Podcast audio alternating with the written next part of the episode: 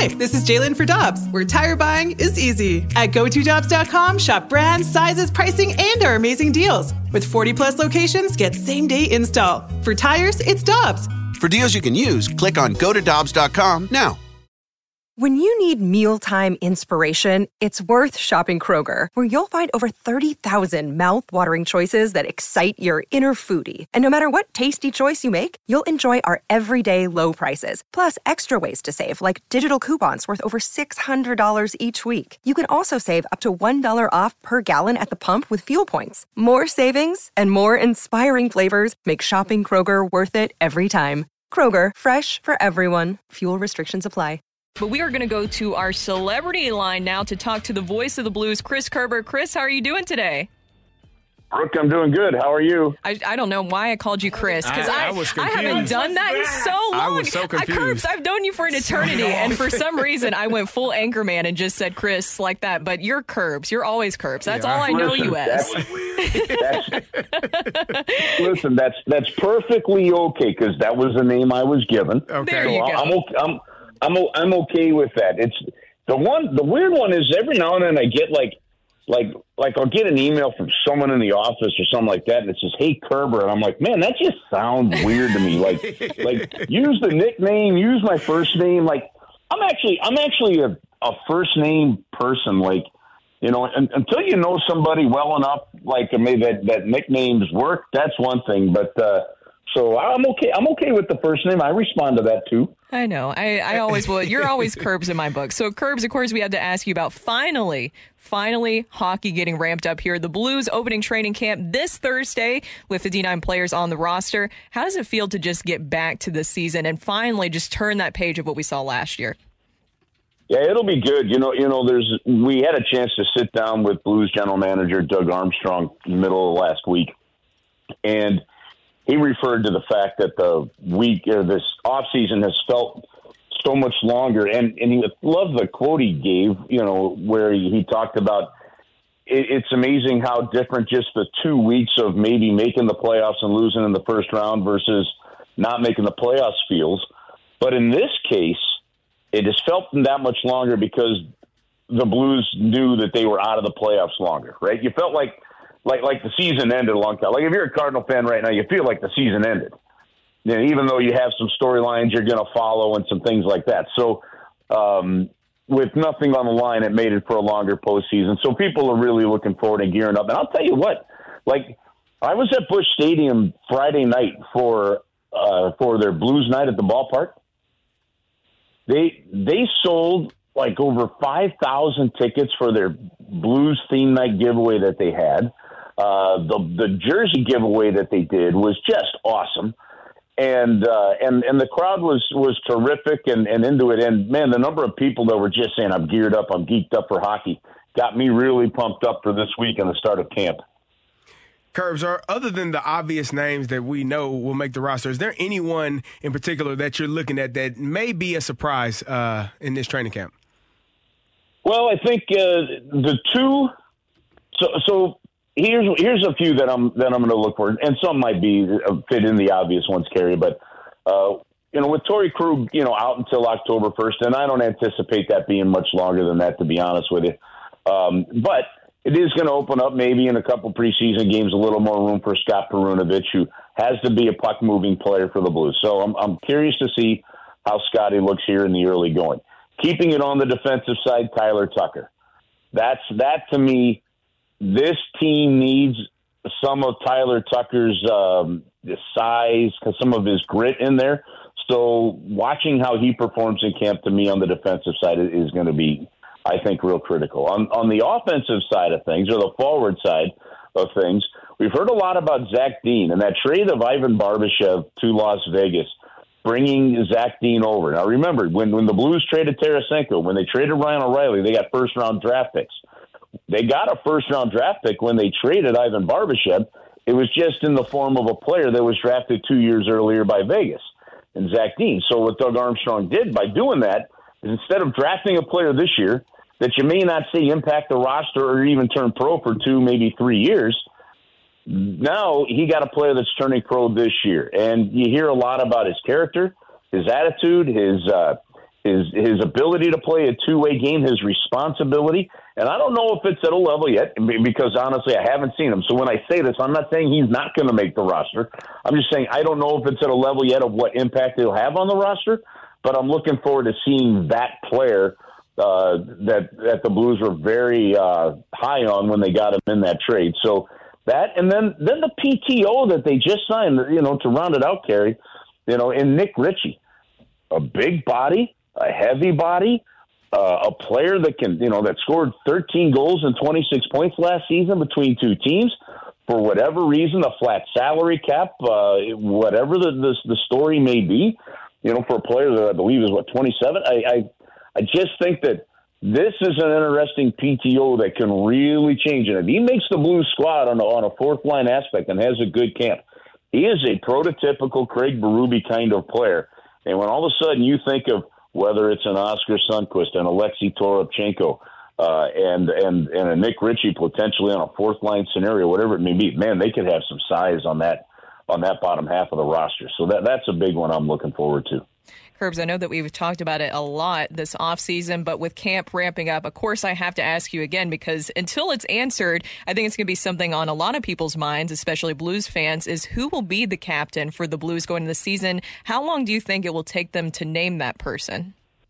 Yeah, I don't think it'll take them too long if they're going to name one. And the reason I say that is, well, one, I don't feel that that Doug feels in a hurry to do it, but you know, you, you go through last season, and, and then when you hear from Doug and you hear from Craig about uh, just where they're at going into this year, and that theme of we just, just didn't come together as a team early enough uh, was such a big theme at the end of the year in the post game pressers, and I still believe it is a theme in talking to these guys, and not just the coaches and the players. What, what I, I just think to me, I get the sense, and I, and I believe with a, with a coach like Craig Berube, who, who actually can be very adjusting in, in, in his style. I mean, look, I've seen more players, more young players become impactful NHL players with Craig Berube as the head coach than I have seen with any other head coach that has been with the St. Louis Blues in the time that I've been here. And that's not a small thing there. And you've had some pretty, you've had Hall of Fame coaches here in, in Quenneville and, and in and in Hitchcock. But Craig Berube's got that ability. And I think though with some of his hard nosed style, one person that knows how to handle him, work with him and, and, and can be that liaison. And, and he referenced something like you want to when it comes to the captain, sometimes it gets overrated, but it ends up being a mess if you have the wrong one. But eventually, you need a captain, and he's never coached a team, by the way, that does not have a someone named captain you you got to have somebody that you can go to in the right times. And, and he he told us that look with with Alex Pietrangelo, for example. You know, it got to the point sometimes Berube would come down the hallway and Alex could just stop him and say, "No, we got it, we got it." And he said, "That's what you're looking for."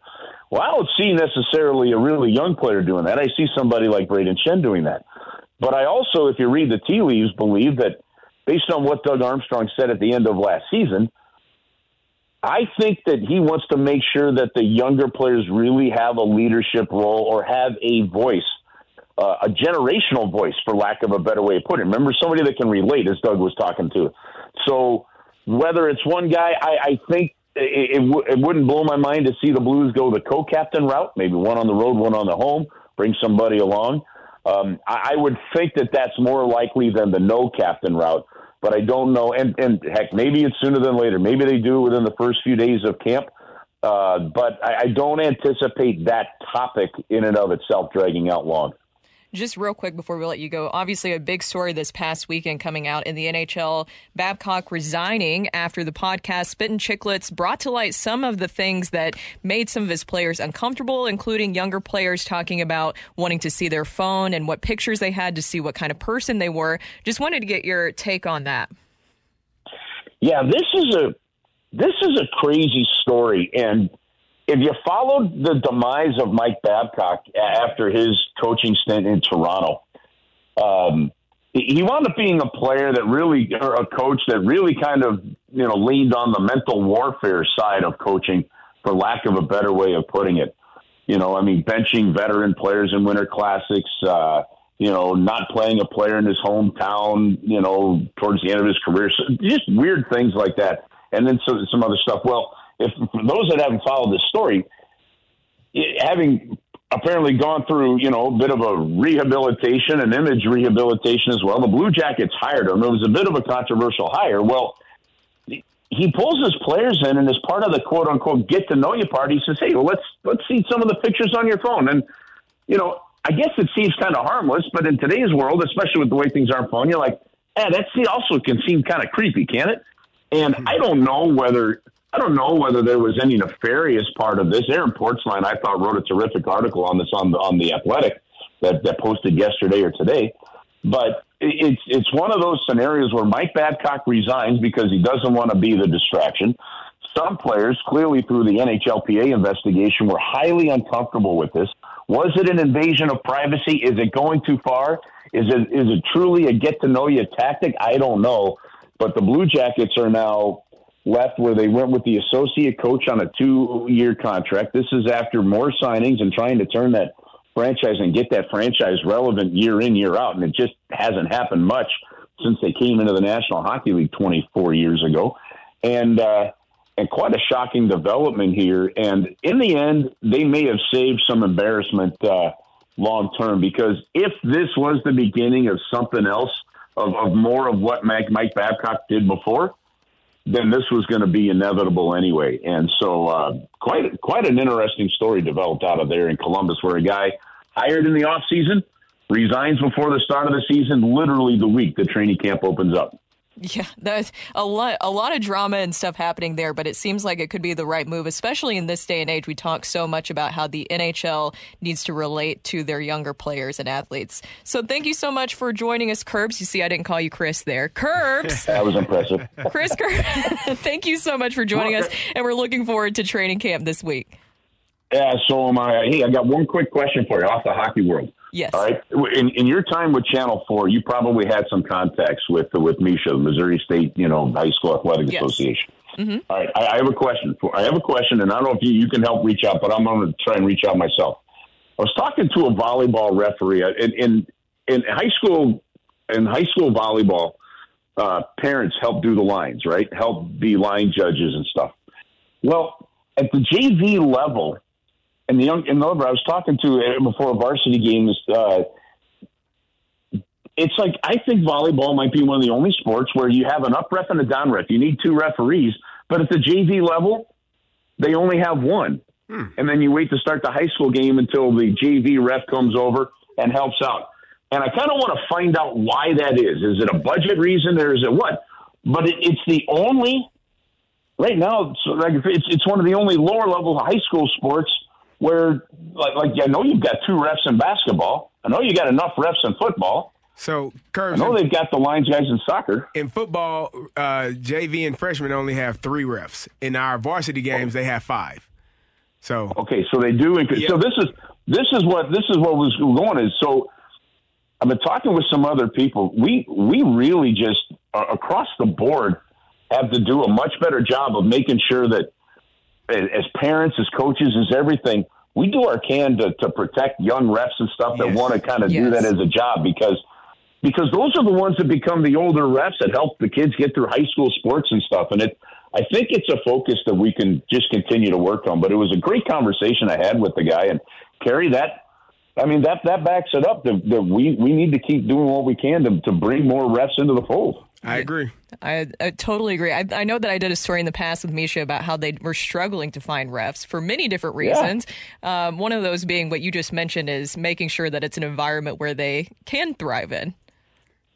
Yeah, that's it. it really is the key that uh, to to to bring these kids and like when you've got when you've got 14, 15, uh, I have 13 year olds that actually are helping ref CYC soccer and stuff. You've got to, as parents, make an environment that that brings kind of that love of being able to help out available because those are the ones that will help make sure that say seven, ten years down the road, we've got enough refs for high school sports. It's it's it's an issue that we got to stay focused on. All right. Thank you so much, Kerbs, for joining us. And like I said, we're looking forward to training camp this week and the blue season getting started. Let's get it rolling. See you guys at the rink. Appreciate it. All right, that was Voice of the Blues, Chris Kerber, aka Kerbs. And we'll call him all those things. Christopher. Chris Christopher Kerbs. There we go.